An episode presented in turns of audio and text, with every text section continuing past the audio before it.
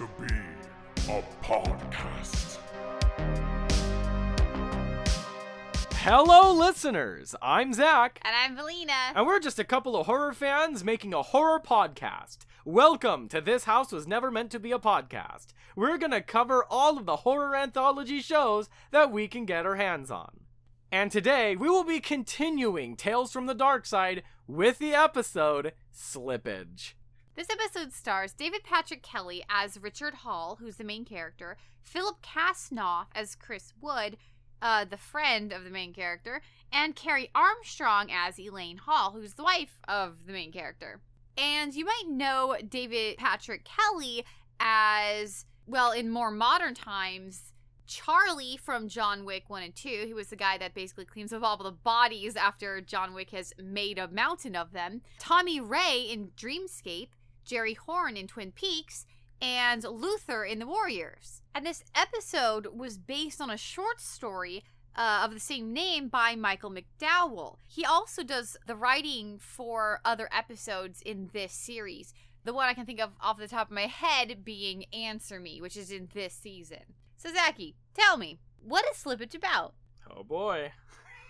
Our episode opens on a face in a mirror, and it is one of those mirrors that's zoomed in a little bit. So we have this whole mirror to look at this face. It's basically one of those makeup mirrors It that's, that's like big on one side and normal on the other side. And we see him checking himself out in the mirror, right? We don't know who this is yet. We can assume it's our main character, but we have no confirmation yet. And then we hear a voice which belongs to this man, of which whose face looks like he has that voice. if you if you see him in the episode, this is like the perfect ridiculous voice for the type of character he looks like. So he's just like balding dude. He's their boss. There's this Mr. overweight Blake. Mr. Blake. He's got this kind of like almost comb over type of thing and these thick rimmed glasses and a kind of round face. And he's just like, ah, busy at work, I see. And hey, this freaks out this main character guy who we don't know who he is yet. And he's like, oh, oh yeah, yeah, I'm, I'm working, sir. And so he tells him that oh, you know, us artist types, you have a hard time uh, getting focused in the morning. Like, oh, really? Oh, you, uh, I was looking through your paychecks and I can't quite find yours. So immediately we know that he's he's got a bit of bad luck since he lost his. The boss lost his paycheck, which I think is a huge bit of bad news, but he takes it pretty well, I think, for losing a good at least a week's worth of work. Yeah, and he doesn't money. even he doesn't even make any sort of mention of finding that check. He just sort of like, oh man, we lost your check, and then that's Oh, that. Literally leaves it at that. Like too bad for you. yeah. He's like, oh, oh well, it'll it'll show up eventually. I'm sure of it. Well, you better keep uh, work on, buddy, because at three o'clock that's when your thingy is due. You know, you we wouldn't, we don't want you to be uh, losing your side of the ball, or you keep your eye on the ball, son. We wouldn't want you to, uh, we wouldn't want you to think we were slipping now. just keep your eye on the ball, Hall. Wouldn't want anyone around here to think you were slipping now, would we? That's it. So he's kind of slightly bummed at that. I would be upset at that greatly, losing my check, but you know, and he's taking it in stride, so you know, maybe it wasn't so big for him. So what happens after that? He talks to his one of his buddies. And he's like, oh, that's just chump change in comparison to what we're going to be getting at our new job. Commercial graphics. and that's that's the job that they work as some uh graphic design company i think they had to design vacuums Yeah, it looked like they were designing some sort of like a air vacuum of some sort, but you only see part of his work. Like he you see the actual design of the vacuum and then a acetate overlay that has like the coloring on it. So I think they were designing the look of the vacuum or at Mhm. least the ads for it. It's kind of hard to tell. But he's a graphic designer. This is a graphic design company. yeah so what they mention with the chump change thing is that this is just a temporary job or I mean it's a permanent job, but they're not keeping too close of ties with it because they're trying to get to a better job. One that has like oh an office and like uh, uh reserved parking and like uh, massage chairs or whatever. I don't know what the perks are, but it, it's basically a lot better than what they have currently in this in this sweatshop of a design place. So he tells his friend Chris. Uh, we discover our main character's name is uh is Rich Richard. Richard Hall. Hall, and uh, I'll call him Slippy. Uh, No, don't call him Slippy. because he's slip because it's slippage and this is our main character so it's slippy and it'll make it easier to remember No, it won't. yes it will at least for me so slippy tells chris that uh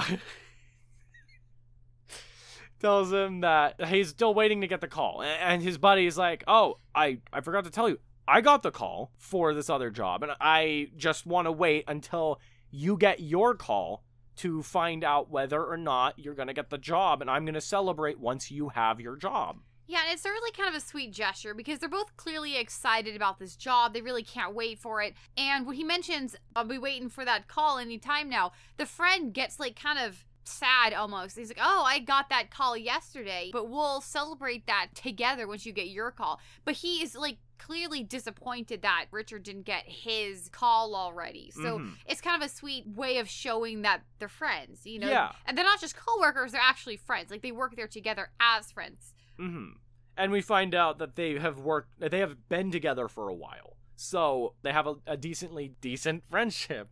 So he doesn't get his call. So he picks up, I think it was that he calls his wife. Yes. And, uh, no, she calls him. No, no, he calls her. Oh, yeah, he called. He calls his wife, and she picks up, and she's just like, "Oh, hello, my love." Uh, and he's like, "Uh, what if I was a different man? Uh, would you would be kind of embarrassed if you said that to some other guy, right?" He's like, well, there is no other guy, my love. Although she has uh, an Australian accent. I thought it was French. No, it was It's Australian. weird. She's an Australian actress, so Oh. that that is an Australian ac- ac- accent. His uh, wife is named Elaine, and he learns that he was talking to her and that she there was some piece of mail that he was supposed to get and didn't arrive yet. And uh, he's bummed out about that. Again just a little bummed too like how he got bummed out about the check which i think he's underreacting a little bit to both of those. But again Well, uh, it's just because he's keeping it buried inside for the time being. but, you know, she actually urges him, hey, you know what? You call that company. They haven't called you yet. You call them. She actually tells him, you don't want, she actually says, you don't want them to forget you now, do you? that's important keep it in your brain hole Yeah, given the title of this episode, you know, it's it's kind of a foreshadowing. So he he hangs up after his wife gives him really like I I I know this is a thing couples do where they kiss through the phone. But like, can you imagine being on the other side of the phone and hearing that awful like telephone crunched freaking sound effect coming through? It's just like it- Oh, eh, oh. Okay, you just did any listeners. oh, yeah, so they did she does that and so he hangs up I want to mention because we didn't mention it, and it's probably important. Well, it's not important at all, but it is funny.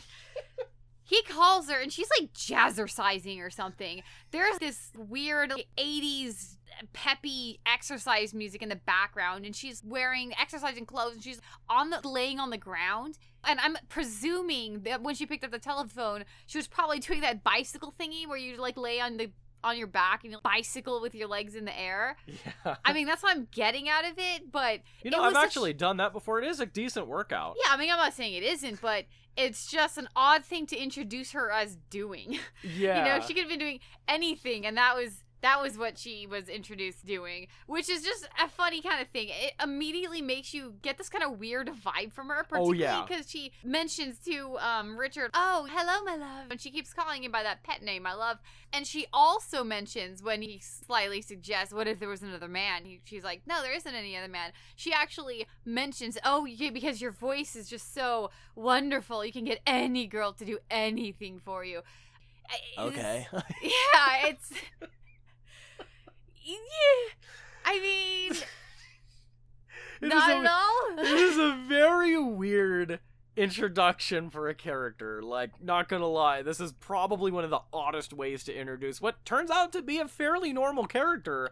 Yeah. It's just a bizarre way to do it. Because normally, when you introduce a character, you introduce them doing something that is typical for their character. You know? Uh, if you have some greedy businessman, you're gonna introduce them doing something greedy and businessman like. With this, it's just like a weird jazzercise and over, like, overly affectionate. Mhm. I mean, I, I mean, I guess I don't know. It really depends, but like really highly affectionate and jazzercising to like 80s exercise music, and she doesn't do that for the rest of the episode. Well, I mean, she overly fawns on him, but I mean, she doesn't exercise throughout the rest of the episode, and she calms down as a character quite a bit after Well, that. I guess the purpose might be to sort of show her as this kind of quirky, loving character. I mean, I I guess because you don't get to see If her. the quirks only last lot. for the first half of the episode, Well, true, but she's I mean, she's busy for the rest of the episode. Like Yeah. but it's just a weird introduction that just puts you is she she's really weird. Just makes you think that about her even though she I- isn't necessarily weird. I for the rest of the actually wrote that in my notes. He's like, oh, she's weird. yeah, so he calls the other company, Commercial Graphics, and she picks up the phone. She's just like, oh, Commercial Graphics, how may I help you? And he's like, oh, I'm looking for uh, Mrs. What's her name? He's like, you're talking to Mrs. What's her name? And he's like, oh, okay. Uh, I was wondering if you got my portfolio. And she's she tells him, she's like, I I'm sorry, but like we didn't get a portfolio. Uh, we we must have lost it. I'm real sorry about that. But but you know it'll turn up. And he's like, oh, okay. Uh, all right, bye. He actually reveals a lot during this phone conversation, though. He mentions, well, for one, he shows a little bit of his anger. Like, how do you lose a giant portfolio? But he also mentions, well, well, actually, she also mentions that she did not receive his birth certificate, his college Oh. transcripts, and all these other important identifying information. And he mentions, well, my original birth certificate was destroyed a while ago, but you should be getting a copy of it any day now. And there's other things I also sent forever ago. And she mentions, well, we don't have them. So it's too bad for you. yeah, that's probably why we didn't call you, because we don't know who you are. Uh, we didn't get any of your stuff. So he's clearly very shaken by this. And then that's when he hangs up the phone. hmm And so, and and this is an important little scene. He looks into the mirror in his on his desk, the one he was looking at for his little doodle that he was doing, which was like a self portrait of himself. Hence why he was looking into a mirror. He's basically like Squidward. He like only draws himself through this entire episode. Yes, I don't think he's ever designed a vacuum. Nope. He put his face on the vacuum. And it vacuums in his own voice. but uh he looks into the mirror on his desk and he looks at his work and he's just like ah thin air and then it, it Like transitions vacuum. thin air like the vacuum but i think he's also referring to himself and all the identifying like documents like all this just went up into thin air right uh, uh, went up in Vanished flames into- vanished, into thin air. it just went up in thin air. You know, vanished in flames. What? How dare you? So, what ends up happening later on is he comes back home and his uh his wife is getting dressed up and he's like, "Oh, like, you're you're looking good tonight." And he makes like some weird comment about her being art, but kind of like in a weird way that doesn't lay into it Yeah. initially. It, it, it's like he's an art critic judging it. Yeah. You know, which, like, He's like, oh, there's uh, beautiful curves and no cracks. and beautiful brush strokes. But uh, if there's only one, there's only one way to tell if this is fine art or somebody that I'm looking at. Uh, I have to kiss it. no joke. He's like, I have to kiss it to make sure it's not fine art. Just imagine, just imagine doing the same thing with like a Mona Lisa. Just like, oh yeah, this is a a beautiful painting. I'm gonna have to kiss it to make sure that it's art. wait, you don't kiss the Mona Lisa when you see her?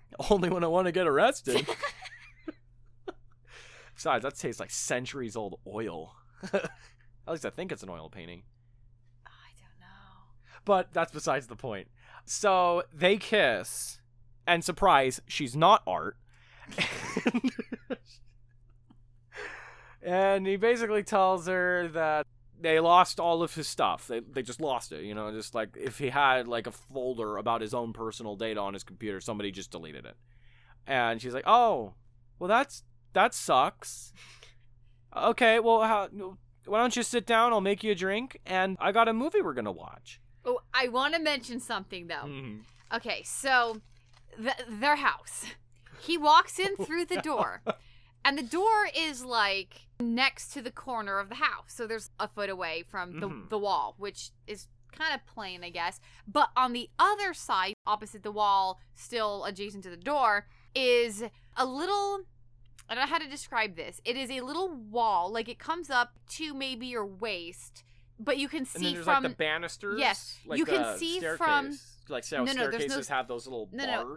yeah, it, it's there's no staircase there, but on top of this short wall are these sort of fancy bars that go from the top of the small wall all the way to the ceiling. So you can see where someone's coming in through the front door and you can look into the living room or the kitchen or whatever room was on the other side of that. You can just see them as they come in, although the rooms are separate. So it's like a fake wall almost. Yeah. Now, on the bars, these decorative, thin, wooden, painted bars, is literally their wedding portrait, just sort of hanging on there without a frame.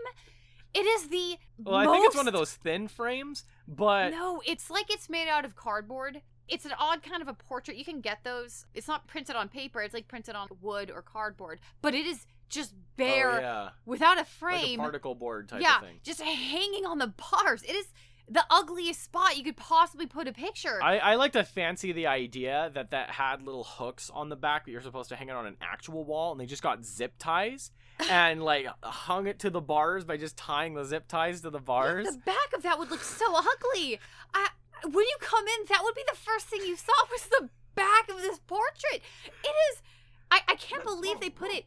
There was plenty of room on the actual wall. There were plenty of things hanging on all the other walls. They should not have put that there. It looks terrible. I, that's like the first thing you think of when they get into the house is, oh, that's a horrible place for that picture. hmm And I want to mention if anybody has ever seen an episode of Supernatural where they're in a motel, you know what that wall looks like. Hmm. That that is such a frequent feature in that show. Whenever they go to a motel, it has that short little wall and the little bars going up from that little wall. I think it's a common thing in motels. Yeah, that's just a general guide to their house. You don't get a whole lot of memorable scenes of their house. So, or apartment, motel, I don't know. What It could very well be an apartment given the weird placement of the door. yeah. I feel like if you have an actual house, the doors can be like in the middle of a wall, as Mhm. opposed to like the the very corner like that. It's not like some sunlight streams in through. I mean, of course, it's a set. I mean, there wouldn't Yeah. be, but it does feel like an apartment, particularly with that weird wall. Yeah. It's sort of to make the room look bigger, even though it isn't, right? Like, oh, look, there's multiple rooms, when it's really just one big room with these fake little walls cutting them apart. So I think it probably was meant to be an apartment, but hmm And speaking of that painting hideously hanged on the wall, he walks up to it and he discovers something. He discovers a stack of mail, which, if you remember earlier, he said that he asked for the mail and she was like, nope, no mail's arrived, but there's mail here. And he was like, uh, what's this? I thought you said the mail didn't come today. She responds with, there wasn't mail when you called, dear. which So- is totally like It's totally Legit, I a reasonable mean- response to that. And it was pretty early in the morning because when he called her, it was like sunny. So Mhm. I mean, it could have been. I mean, uh, mailmen sometimes come like later in the afternoon, so it's not absolutely un- un- unheard of. Jeez, I feel like our mailman came at like six o'clock and like the night sometimes. It's like three to six is it's a huge range. So he's sifting through all the mail, and he sits down with his wife, and she's like, uh, "Let's let's watch your favorite movie because you had a bad day." It's a Wonderful Life, and if y'all know that movie, you you've if you haven't even seen the movie, you've probably seen at least one or two parodies of it. Like the Muppets, It's a Wonderful Life. Oh, that's a Muppets, a very merry Muppets Christmas Carol. Oh, well, it's still the Muppets version of It is It's the Muppets version, but it doesn't go by the same title for some reason. Yeah, maybe it's because. No, I don't have a good reason for that. Yeah, I don't know why they don't call it that. They call it a uh, Muppets Treasure Island, a Muppets Christmas Carol. What couldn't they call it a Muppets Wonderful Life? I know, right? It's a, it's a it's a wonderful Muppet life. I don't know. It's a Muppet for life. but if you haven't seen the movie and you somehow haven't seen a parody of it, it's basically about it was about a main character wishing he was never born and discovering what the world would have been like had he never been born and realizing how much of an impact they really did have on the world around them. That's important for this episode because of things. And it makes more sense later. well, it's beginning to make more sense now, considering Yeah. the boss says you wouldn't want people to think you were slipping, now would you? And then his wife saying, "Oh, you wouldn't want people to forget about you, would you?" So there's Mhm. already kind of building up to where this guy is already kind of being forgotten about, considering that all of his stuff is disappearing in the mail and all that. Yeah. So he sits down and he grabs a newspaper and she's like, I don't know why you read that. And he's like, Oh, it's it's a newspaper from my hometown. I know you don't care about a place like that, but Because it it's so matters to me." tiny and insignificant, Yeah. like our hometown. But uh, he opens up the newspaper and he's like, Oh hey, they're having a high school reunion. They had it yesterday. Rejection. and he's like, "Why didn't they invite me?" Like, uh, my my best friend from high school, he organized it. Uh, he didn't think to invite me, so he he goes full Karen and he gets to the phone and he starts to complain to the manager. and uh, so he calls his old friend from high school, and his wife picks up. The, the friend's wife picks up, and she's like, "Hey, who, who is this?" And he's like, "Hi, it's Lippy. Uh, I know there was a high school reunion yesterday, and I wasn't invited. What's up with that?" And she's like, Who are "Uh, you? who?" Like, "Oh, you might have heard of me. Uh, I I'm just I just so happen to be like your husband's best friend, and I taught him how to catch the biggest bass in like all of the world. I mean, whatever place it was that he was from, but you know, that's way cooler. and she tells him, "Oh, okay, I'll let him know that you called, weirdo." And you you went fishing with him? It's odd because me and me and my husband, uh, he, I just don't think he'd ever fish. It's like hunting, you know. He just doesn't like killing animals or us being vegans and all. And he's like, "Oh, okay. Uh, well, tell him I said bye. Okay, kisses." And then hangs up. he's like, "That's odd." So while he's sitting at the phone, it is on the desk, he discovers that there's a bunch of like garbage. More garbage. There's garbage, and uh, he picks it up. He's like, "Wait, wait. There's like a letter from the DMV in here. What, what, what the heck? You don't throw this stuff away." And I don't remember the excuse she gave for that. She did actually straight up didn't know. She's like, I I don't know how they got there. And honestly, she comes off as very legit. Like he he gets mad at her a lot in this episode for various things, particularly like that. And she is just as confused as he is, but he's very angry at her. And she's like, I I have no idea how they got in there. Like there wasn't even any mail today. It just it was in the garbage. So she's super confused as well. So he picks it up and he opens it up and he reads it and it's a car registration. Uh oh. You know, you don't throw those away. So he's like, uh, two things. One, why was this in the trash?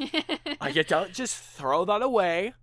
And second, why is this in your maiden name? Anderson. And also only your name? uh, I thought we agreed that like we had the car registered in both of our names.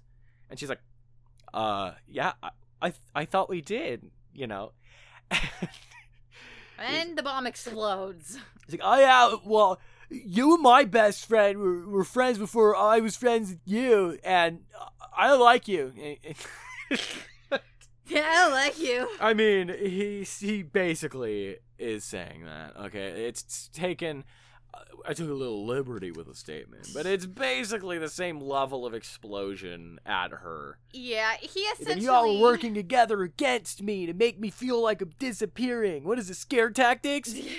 Are you scared? so he's like, I'm gonna go, and he just he just leaves. But like he really does explode at her. He gets mad at her for throwing away the car registration, for changing the name back to her name, putting it in her maiden maiden name, which she, of course, throughout this time kind of splutters here and there. Hey, I didn't do that. And he's just yelling at yelling at her. Oh, you Mhm. threw the car registration away. You changed your name to the, your maiden name. You put in the car the car that I bought in your name and your name only, even though we both had it in our names earlier. And Um, Chris was hired by commercial graphics. Yes, He gets mad at her. Oh, you must have already known weeks ago that he had gotten that job, didn't you? And like, She's like, he "What?" just found out. His friend found out yesterday night that he had gotten the job, and he Mhm. had just told his best friend Rich, "Hey, I'll wait for you. I just got that call yesterday." But he's mad at her. Like he just throws everything in her face. Clearly thinks that he's been self-conscious about or uh I would say self-conscious. Yeah. he basically suggests that she must be having an affair with Chris because he's got a better job and she he he actually straight up mentions she gave up college like she was in college and then she dropped out so she can marry Richard and he is of course I, I guess he feels bad about that because he throws at her, "Oh, you gave up that, but he's got the better job. He's the rising star, not me. You must like him more. Also, he was your friend before he was my friend, so you guys knew each other beforehand. So you probably lo- always loved him." And just all this stuff that comes out of absolutely nowhere, considering how she was introduced to absolutely just adore him and all their interactions up until this point. Like when she suggests the movie, she's using these cute little pet names like my love, my darling. Just she's really fawning over him, and she's got such a light voice and such a, a very kind of cutesy way of behaving that it's very clear that she loves him. And he just blows up at her, and she's so hurt by it. She doesn't even say anything to defend herself. She says little things, but really just takes it from him, and it makes me feel so bad for her. Mhm. You know, she clearly does not deserve this, but he's had. Not that I'm trying to defend him being so awful to her, but clearly at work he didn't say anything and he was really keeping it all in, and now he just loses it at her. Mhm. You know. he's just having a breakdown from all of the stuff Yeah. that's been happening. And this poor baby, she's just taking all of it and just like letting him do it. So anyhow, what what happens after the small explosion ends?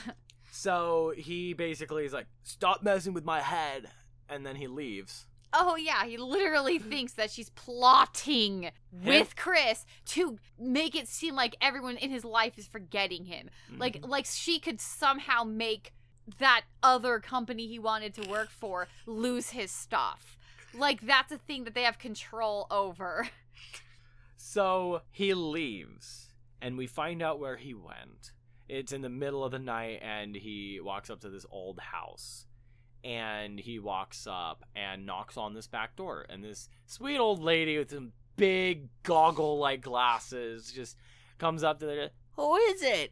And he's like, Oh, I know it's been a long time, Ma, but I really need to talk to you. And she's like, What? I don't remember having a son. I think a mother would remember having a son, and freak if I know if I had a son. And this is the exact moment all of Richard's everything that he held dear is now broken apart. All those Mhm. little ideas that he'd had about himself, about how he could sort of create this blame towards his wife and his best friend, everything that keeps what's happening to him not really happening to him. It just shatters. His own mother doesn't recognize him. And he essentially gives up in that moment. Like, oh my god, this Like, is oh. really happening. I'm sorry, you must think I'm crazy. Uh, sorry to waste your time like this. And he, And He calls her Mrs. Hall. Mrs. Hall. Because that's his last name, right? Like, he pretends like it was some sort of misunderstanding when that's his own mom. And if he was just a stranger, how would he know her last name? So it's a little oversight, I think, on his part. I mean, keep in mind too, he's he's gone through some stuff right now. Probably forgot that she wouldn't know that. Uh, he probably forgot that she wouldn't have told him her last name at this point. So he just disappears back into the darkness, and she's like, "Okay, okay." She's closing the blinds. She's like, "I can't wait for him to be gone." Actually, she just looks entertained. Like, she's smiling throughout the whole time. Like, this I I Like- swear it looks like she's like, yeah, yeah, all right, just please go away. I'm gonna smile until these blinds are closed.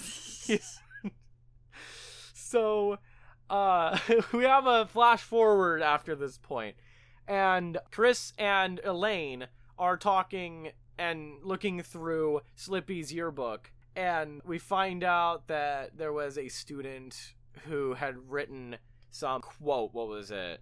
Uh remember thyself to thyself? Yeah, i think that was it.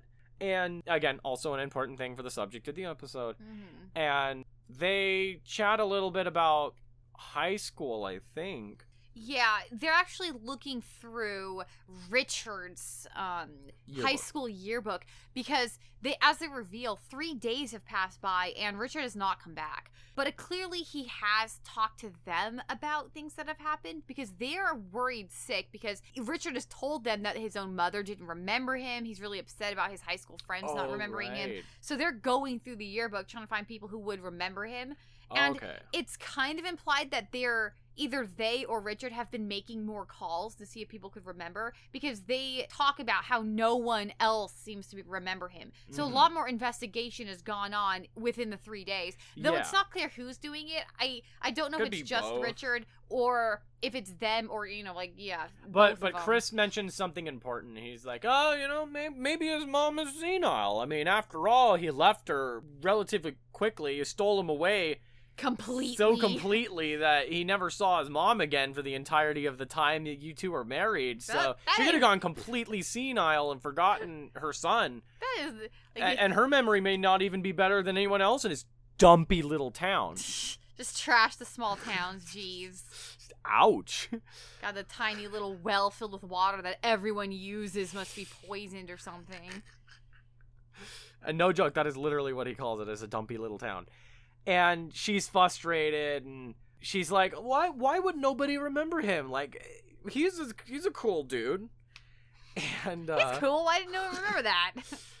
we learn at this point that he has been missing for three days and so she she mentions she says like oh you know this is, everybody's forgetting about him and beginning to think that we all would have been happier if rick was never born or like Well, something she, along the lines of that. she actually says that she's so worried, sick, and stressed out over this whole situation because he's not come home. She's worried about him. She actually says she make it makes her wonder if it would have been better he'd never been born. and that catches chris uh, just completely off guard and she's like Yeah, Chris is like understandably upset by that statement. And of course, she catches herself like, oh, geez, I have no idea why I would have even said that. i'm so sorry uh it's just the stress and the just nightmare of all of this where you know just my husband just left me for three days with not and didn't even tell me where he's going? Like that that's crazy. And during this time, though, I do want to mention that these two are acting really close. mm-hmm Uh, I mean, clearly they were friends from before, but now they're acting a little too cozy. Like, Uh-huh. if Richard walked in and saw that, he would absolutely think they were maybe having an affair. oh yeah And it would be a, an absolutely fair assumption. I mean, she- she's just like oh but you were always there for me and you, you've you've always been there for me as a friend but yada yada yeah, even before Richard, you Even were before always there for Richard. me. and and he's like, "Oh, uh, yeah, you know what? Let's find let's find Slippy." And then he gets a call, and uh, they both go to pick it up, and it turns out that Slippy is on the phone, and he actually called them for the first time in three days. So they're both up, and they're like, "Oh my god!" And at this point, we see Slippy's picture in the yearbook fade off the page, and then there's nothing there in that spot. So we have our confirmation that the universe is now removing Slippy out of existence. So Chris is like, "Oh, d- just stay where you are. We're gonna go find you." And then he hangs up and he tells uh, Elaine, like, "Hey, you know, I'm gonna go find Slippy. Uh, you stay here. Hold down the fort. Make sure that." I don't know. The, the couch stays warm. I I don't know. He, basically gives an excuse to have her stay, and uh, he goes over to where Slippy is, and it turns out that he's in his old workplace, and he opens the door. Uh, Chris opens the door, and he's like, "God, Slippy, we've been looking for you." And Slippy is just sitting there on the desk, and he looks like he hasn't slept in days. And basically, the best way I can I can describe it is a, a less dramatic version of SpongeBob after the learning uh, the fancy etiquette from the Squilliam restaurant one, where he's like, "I can't do it, I can't do it, Squidward." That's basically how Slippy looks, just completely sleep deprived and disheveled, and just he looks like he hasn't slept a, a wink in three days. So he gives this spiel to uh Chris, and he's like, "Hey, uh, it's kind of interesting, isn't it? Take a look at my drawings that I did. Uh, you see this? This is this is a picture of a baby. This is a man at his beginning, his his history. And here he opens up like two pages later. Here's a picture of a man and his future, and it, it's an older man. And then a man in his present, and he shows a picture of himself. It's the same portrait that we saw him drawing in the beginning of the episode. And Chris is like, What are you doing? You're scaring me. he tells him that if you lose your future and your past and your, your present ceases to be, and I knew that I, I first thought that you guys were doing something to, to pull a fast one over me, but I realize this is this is much bigger than that. This is bigger than all of us. And Chris is just standing there and he's like, You know, your wife is cooking food. Why don't you go back home and eat, get something to eat? it's, a, it's a dinner you'll never forget. And so Slippy's like, again, I I am disappearing, man, and because I have no fu- past or uh, future, I can't exist in the present anymore. So check out this reflection. When you look in the reflection, for me, it's getting more and more one dimensional, and he he backs up and he's he's backed up into a shadow of a window that's the blinds are partially open so it's casting bars on him bars of light and bars of shadow and he's standing there and he's giving the spiel and he as he's talking about the mirror part he's slowly darkening and then when he says like until eventually the mirror no longer shows a reflection at all and i thank god it was so and if you couldn't catch the last part, neither could we. Yeah, so it was like impossible to tell what the heck he was saying there. yeah, at that point he's completely disappeared. He just just gone. You know, just dust in the wind. But he has like this whole monologue It is About- a monologue. about okay, now it's it's hard to actually tell what he's saying half the time. Like it is kind of jumbled. But he's basically saying there's forces outside of his control that are influencing time. Oh yeah, and he's slipping through the cl- cracks of reality. Yeah, because he didn't make enough connections that can no longer remain in time. And then he keeps, like I said, keeps going on about these forces beyond his control up until he disappears. actually disappears. And then Chris breaks the mirror. And then flash forward, Chris arrives at Rick's house, or you know, uh, Slippy, and he's trying to tell Elaine, "Hey, uh, Elaine, uh, sorry about the news about your husband. He kind of died or like disappeared. Maybe he's in like the Shadowlands. I don't know where he is." And Ooh, it's important to note when he comes in there because of that hideous picture that's just right there on the bars. It's no longer there. it's not the It- it's not a wedding photo. Yeah, it's a picture of Elaine in a graduation gown. Mm-hmm. And he's like, Elaine, where are you? And she walks in and she's in a nice outfit. And she's like, Oh, there you are. Uh, you still have the tickets to the game? And I was like, What? So she's like, Yeah, I couldn't, I couldn't get Rick back. I don't know where he went. He just kind of slipped through the cracks, and you know, his his, his reflection became one dimensional. I don't know. I couldn't find him. And she's like, "Who's Rick?" And he's like, "Oh." And so she's like, "Who's this Rick person?" And he's like, "I don't remember." He's like, she's like, "Good, I don't care." "Good, I don't care." He's like, "Me either." And then they kiss. The end. No, well, not quite not the, the end. Because we close on the door opening and closing with no one there. And that, my friends, is the ending of the episode. Cue credits, close, we get the, the credits going, and we get our narrator. And that is where it Wait, ends. we don't get a narrator. No, yeah, we do. No, yeah, we, we There's always we always we always cut af- after the credits, but we we normally stop at the credits. But at midpoint during the credits, there's a narrator who pops up and says, "Oh, the dark side," uh, yada yada. Wait, Uh, what does he say? Uh, Because I don't it- think I've literally ever watched to the very end of the credits. Like ever. he he gives a spiel about the dark side and like, oh, beware because you'll never know when you'll enter the dark side." I straight up have literally Something along the lines that. of that. I- Okay, I've I watched- haven't I've I watched haven't this entire listened. series and several episodes more than once, and I have never ever watched the end. Of the, the the second the credits are rolling, I'm out. Yeah. I don't watch to the end but of the there but there is narration at the credits. And Wow. uh yeah, because I've sat through the credits before. Again, if you're like us, you'll never notice it, but it's there. That's why you always stick around all the way through the credits. Hint, okay, hint. you never know when there's going to be something at the end. nudge, nudge.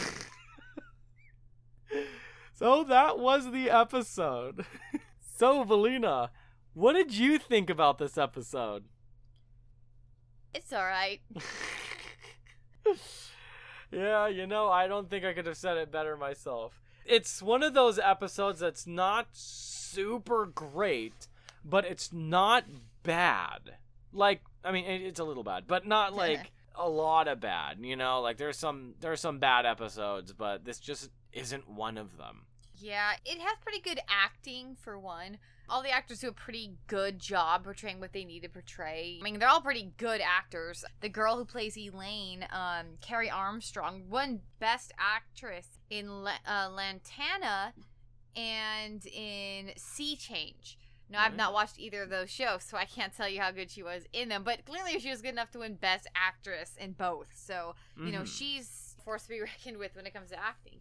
And the friend, Chris, he actually was on Broadway. He was in several shows, Hmm. not necessarily as leads, but I mean, he's in Broadway. Like, you I mean, don't need that- to be a lead to be impressive. That's yeah. a testament to quality there. and of course, I gave a lot of examples of where Slippy. David Patrick Kelly has been as like main villains in several of those things. So he's Mhm. done pretty well as well. So these are pretty good actors here. I mean, I would say the production value was pretty good. There's Yeah. some pretty good shots in this episode. There yeah, the several, fading away shot is a pretty good. Yeah, there were several different sets. you know, I always take that into account for like Mm-hmm. always the production value here if we're if it's taking place in like multiple rooms. I mean, not to like diss something like the odds, but that took place in the same exact spot. They did not Mhm. even change up the shot that much. Like it was always in the booth, and the only other shot you ever got was the bar, and that's like from view of the booth. So it was always in the same spot. Like I like that episode, of course, but you kind of You can feel it. yeah, you can kind of feel feel that they didn't have a whole lot of money for that episode. yeah. Uh, and this one, it does not actually feel like that, other than that the portrait that being like hanging on the bars. like that blue feels, tack. Yeah, that feels oddly cheap to me. They couldn't just put that somewhere else and get make an excuse for you to see it like on one of the actual walls. Hanging it there is just a real quick way of you seeing that it's there, Mhm. even though it makes no sense for it to be there. It does kind of cheapen the episode up a little bit, but otherwise, I mean, the whole episode feels kind of good. Now, do you think, and this was a big part of the reason why we did or did not enjoy this episode, do you think that this episode handles the slipping out of reality aspect of this episode well? Do you think that handles that at It- all?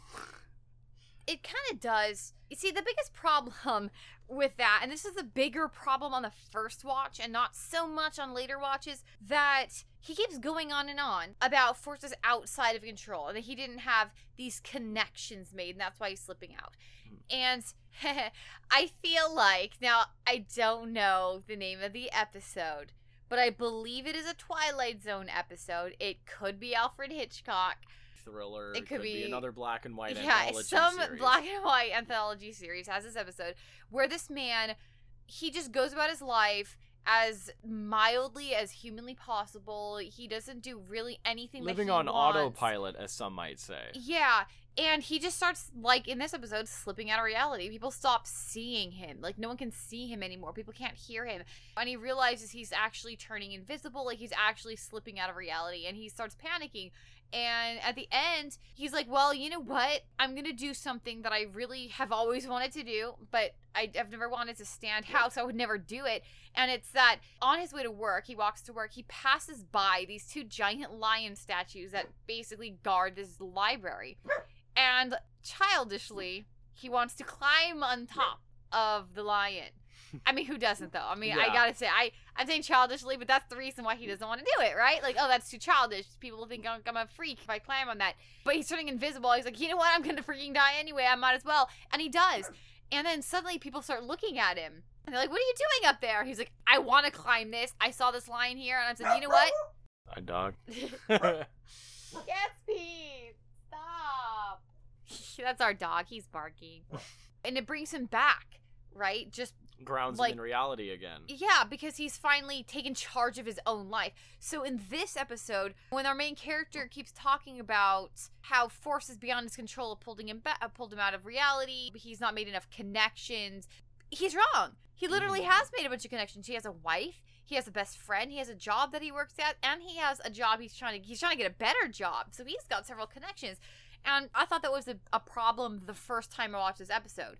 That no, he's actually completely wrong in his monologue that takes like five whole minutes for him to get through. Like he's wrong. But on the rewatch, I realized that he's not mm. necessarily wrong. I mean, he he literally is wrong, but it's not that the episode is wrong. It's in his character to push away responsibility for this. And you mm-hmm. see bits of this all throughout. When he has Chris say, "Oh, I already got the call for that job, but I'll wait until we celebrate together." It's for us the viewers, it shows us how much Chris loves Richard. He wants to spend that time. He wants to celebrate with him. He doesn't want to Mhm. celebrate without him. He and he's also assured that he'll have the job too. So he kind of proves his friendship to us by waiting for him. And that's not how Richard takes it though. He's jealous. And you see that later when he explodes at his wife hmm and he does the same thing with his wife. Oh, you always loved him. And even on the phone, slightly suggesting what if there was another man. Like he's very insecure about these things. And this is where the whole connections is where he's kind of correct, but also wrong, right? He does have connections, but he's seeing the wrong things. hmm So he takes the reality as it is, which is that his friend loves him, which is that his wife loves him.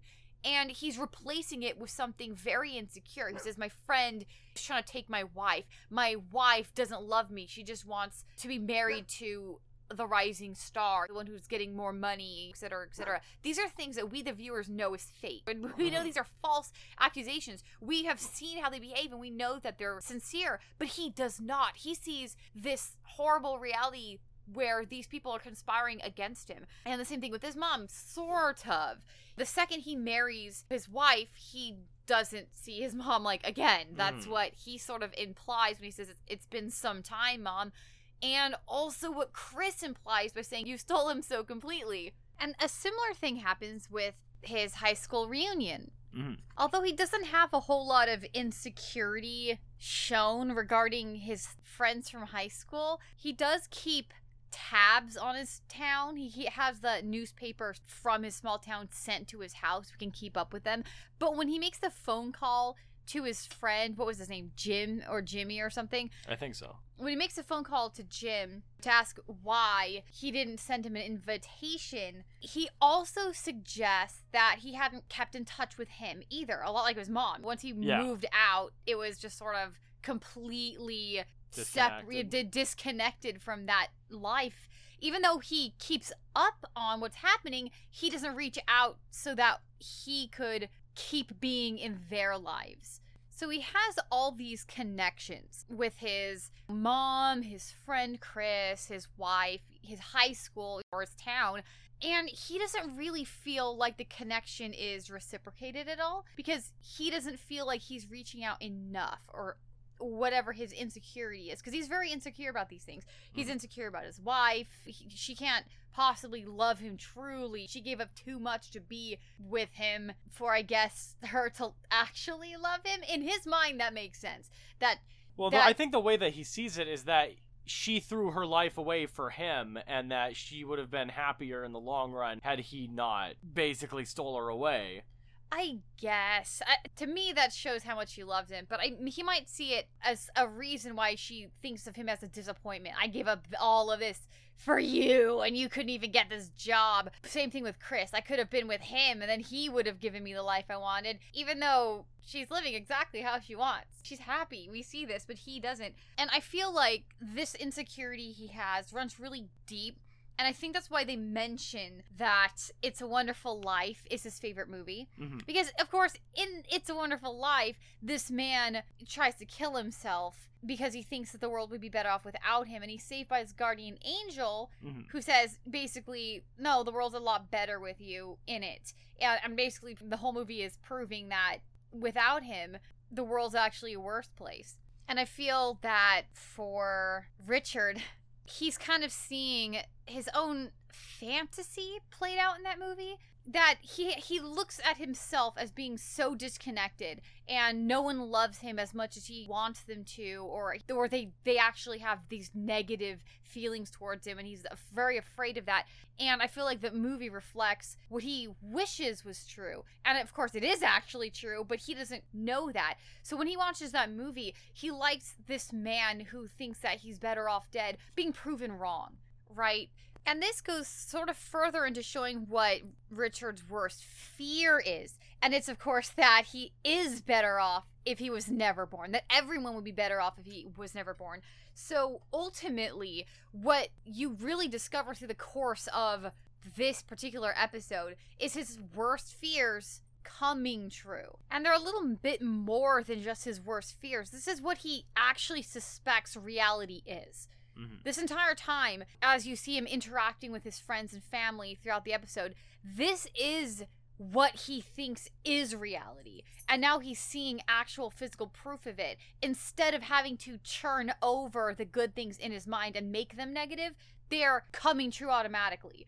His best friend from high school doesn't remember him and has never talked to his wife about him. He was forgotten, but he probably already suspected or feared he was forgotten, right? He thinks that his wife is cheating on him or he fears that, right? He he makes those little sly mentions about her having another man or thinking that she would have been better with Chris. And it's slowly coming true, right? Because he was never born. So this is what ultimately happens.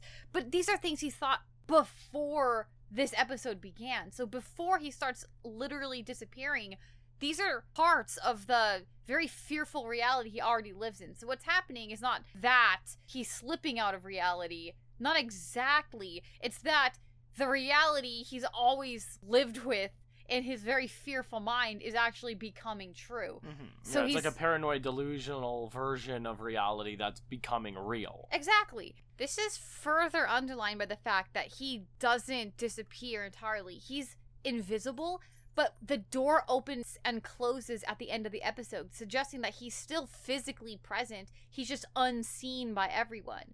Hmm. So he isn't out of reality, right? He's literally watching everything as it's happening. So he's not out of reality, right? He's now seeing it as he believes he's always seen it, which is a ghost in his own life. Hmm.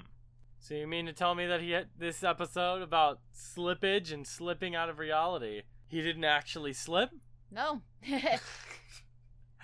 and it's funny because in his monologue, he mentions about the lack of control that he has, that these forces outside of my control, he has just randomly chosen me to slip out of reality. Uh, but it wasn't really random and it wasn't really out of his control. It wasn't something else doing it. It was really just him believing in it so hard that he himself brought it into existence. He pushed himself out of his own life.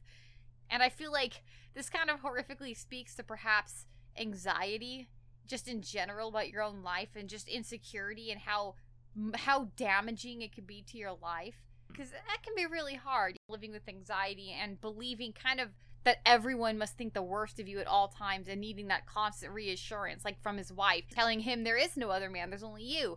And even still it's just not enough for him. He still believes she loves chris more. And it's just in this episode and this is what i think too that the there is an inciting event. I think that considering that he's lived with this fear for so long that not getting that job pushed him over the edge Okay. you know that they didn't get any of his stuff and now i don't know if them losing his portfolio is part of the slippage or if that is what caused the slippage but either way him not Hmm. getting that job is kind of the the straw that broke the camel's back the thing that makes him feel just the absolute worst and makes things crumble around him to where he believes that this is the reality he lives in now and he to the point where he forces it into being. Hmm. Well, Valina, since we haven't quite rated it yet, where would you place this on your five star rating system? You know, I had originally given this a pretty low score. Originally, when I first watched it, I'm like, oh, this is like a two and a half stars, easy. Mm-hmm. But it is actually a lot better than that. The acting is really good, the ideas behind it were really good. And you know what? After giving it more thought and viewing what the character says and how he is incorrect about how things are occurring as not a narrative problem but a character problem it's really jumped it up for me so i'm gonna Mhm. say this is probably a three and a half star episode Nice. yes That's definitely an increase from where I remember it being, which was like two star, roughly. Yeah, it- but really digging into it, and I, and I like episodes like this where you dig into it more, and that's where you actually realize the cleverness of an episode, or actually, this was written really well. And of course, there's certain things that aren't so great about this episode. I think that, and this was the problem with, of course, the first watch through, that his his monologue about what he believes to be causing this is very rambling and it does make it sound as though the episode itself is trying to tell you that oh this is the actual reason when really he's an un- he's unreliable he's a very unreliable narrator so even though he's saying all this because we've come to expect from episodes that when character comes across the answer that you're supposed to take them at their word that this is the answer and of course that's on us for taking this guy as the actual truth when really he's he's completely wrong Mhm. for thinking that this is a writing or narrative issue when it really isn't. But it, it does make it a little confusing just because his own words feel really, really rambling, Mhm. which I guess is excusable for him. I mean, he's not in a good mental space, so it it does make sense. But I actually couldn't even hear what he said in the last part of his monologue, which is not good at all. There's actually several points in this where I can't actually understand what some characters are saying. Like, I don't know if they're mumbling it or the audio just didn't quite pick up what they were saying, but it, it doesn't really help it that much. And I feel like, and this is probably the more important part of why it doesn't quite reach like a four star level for me, is that it. It's not very scary, you know. Look, Yeah. the focus is a lot on this guy's relationships, of course, but because you're kind of following the wrong thread, thinking that there's a, an outer cause when there really isn't, it's a very inner cause, you feel like you're on this wild goose chase, and he's actually missing for a small chunk of the episode, so you're not even following him anymore. You end up following his friend And wife. and wife it it feels a bit weird like it loses focus a little bit. So when you end up finding him again at the end of the episode he's reached all these conclusions that make sense to him but you weren't there for them. So you Mhm. feel lost and that's why it comes off as oh these are the answers. We didn't we didn't see him arrive to them so he must have just been given these answers by the director or the writer or whatever. But really if we had followed him this whole time, he could have come across this. We might have either thought, okay, it is clearly all in his head. Not the, I mean, the episode, but these ideas. He just made them up. He didn't find them because that's the feeling you get. Chris comes and sees him in the office drawing pictures of himself, monologuing about time and outer forces and stuff. It makes you think he found something that gave him these answers when he didn't. He just sat in the office like feeling miserable and bad for himself and then comes across this just thought that oh i'm just in not in control of my life and it's always been this way and now i'm finally being kicked out of life it, it gives you a different impression that i think was maybe the intention Yeah, like he's been in, basically in in like MMO type of terms. He's been inactive so long they booted him off the server. yes Basically. that's literally what happens except of course that's only in his head he has a Yeah. perfectly connected life he just refuses to see it but Mhm. anyway it's still a good episode i think you know not quite there at really good but slightly above average Yeah. I, I think the issues are definitely balanced out with the good ideas in it even if they weren't executed all that well those Mhm. ideas are really rich there and of course the second viewing makes me appreciate them much more, particularly from a character introspective piece, kind of. Mm. Because it really is about the character himself and kind of figuring out who he is, as opposed to necessarily what's happening to him. Although that is the whole plot, what's happening to him, right? And him Mhm. having to accept it, which he, he doesn't accept it. he invents reasons, but that's not even it. So, Valina, what's our next episode? Our next episode is probably one of the best of this season. It's also the inspiration, I guess, for the box cover art on our DVD set. Mm. It's called Inside the Closet. It is about this college student who rents a room from this really creepy guy who is not but looks like Count Dooku. And she discovers that some scratch scratching at the uh, locked closet door in her little room. This little closet door that's like two or three feet tall. Yeah, it's a tiny, tiny little closet door. Almost like a crawl space door or something like that. So it, it's a really good episode. It's truly scary. This feels like a miniature horror movie. Mhm. It is straight up a miniature horror movie. It's 20 minutes long, but it is good. It packs a real punch. And Mhm. I can't wait to talk about it. Mhm. So, where can you find us if you want to talk to us?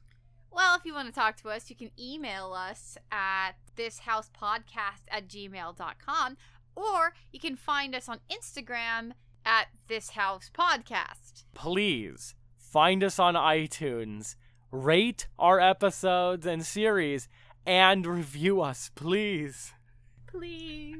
All right, so I think that about brings us to the end of the episode. So, listeners, before we disappear, get, out, of our house. House, house.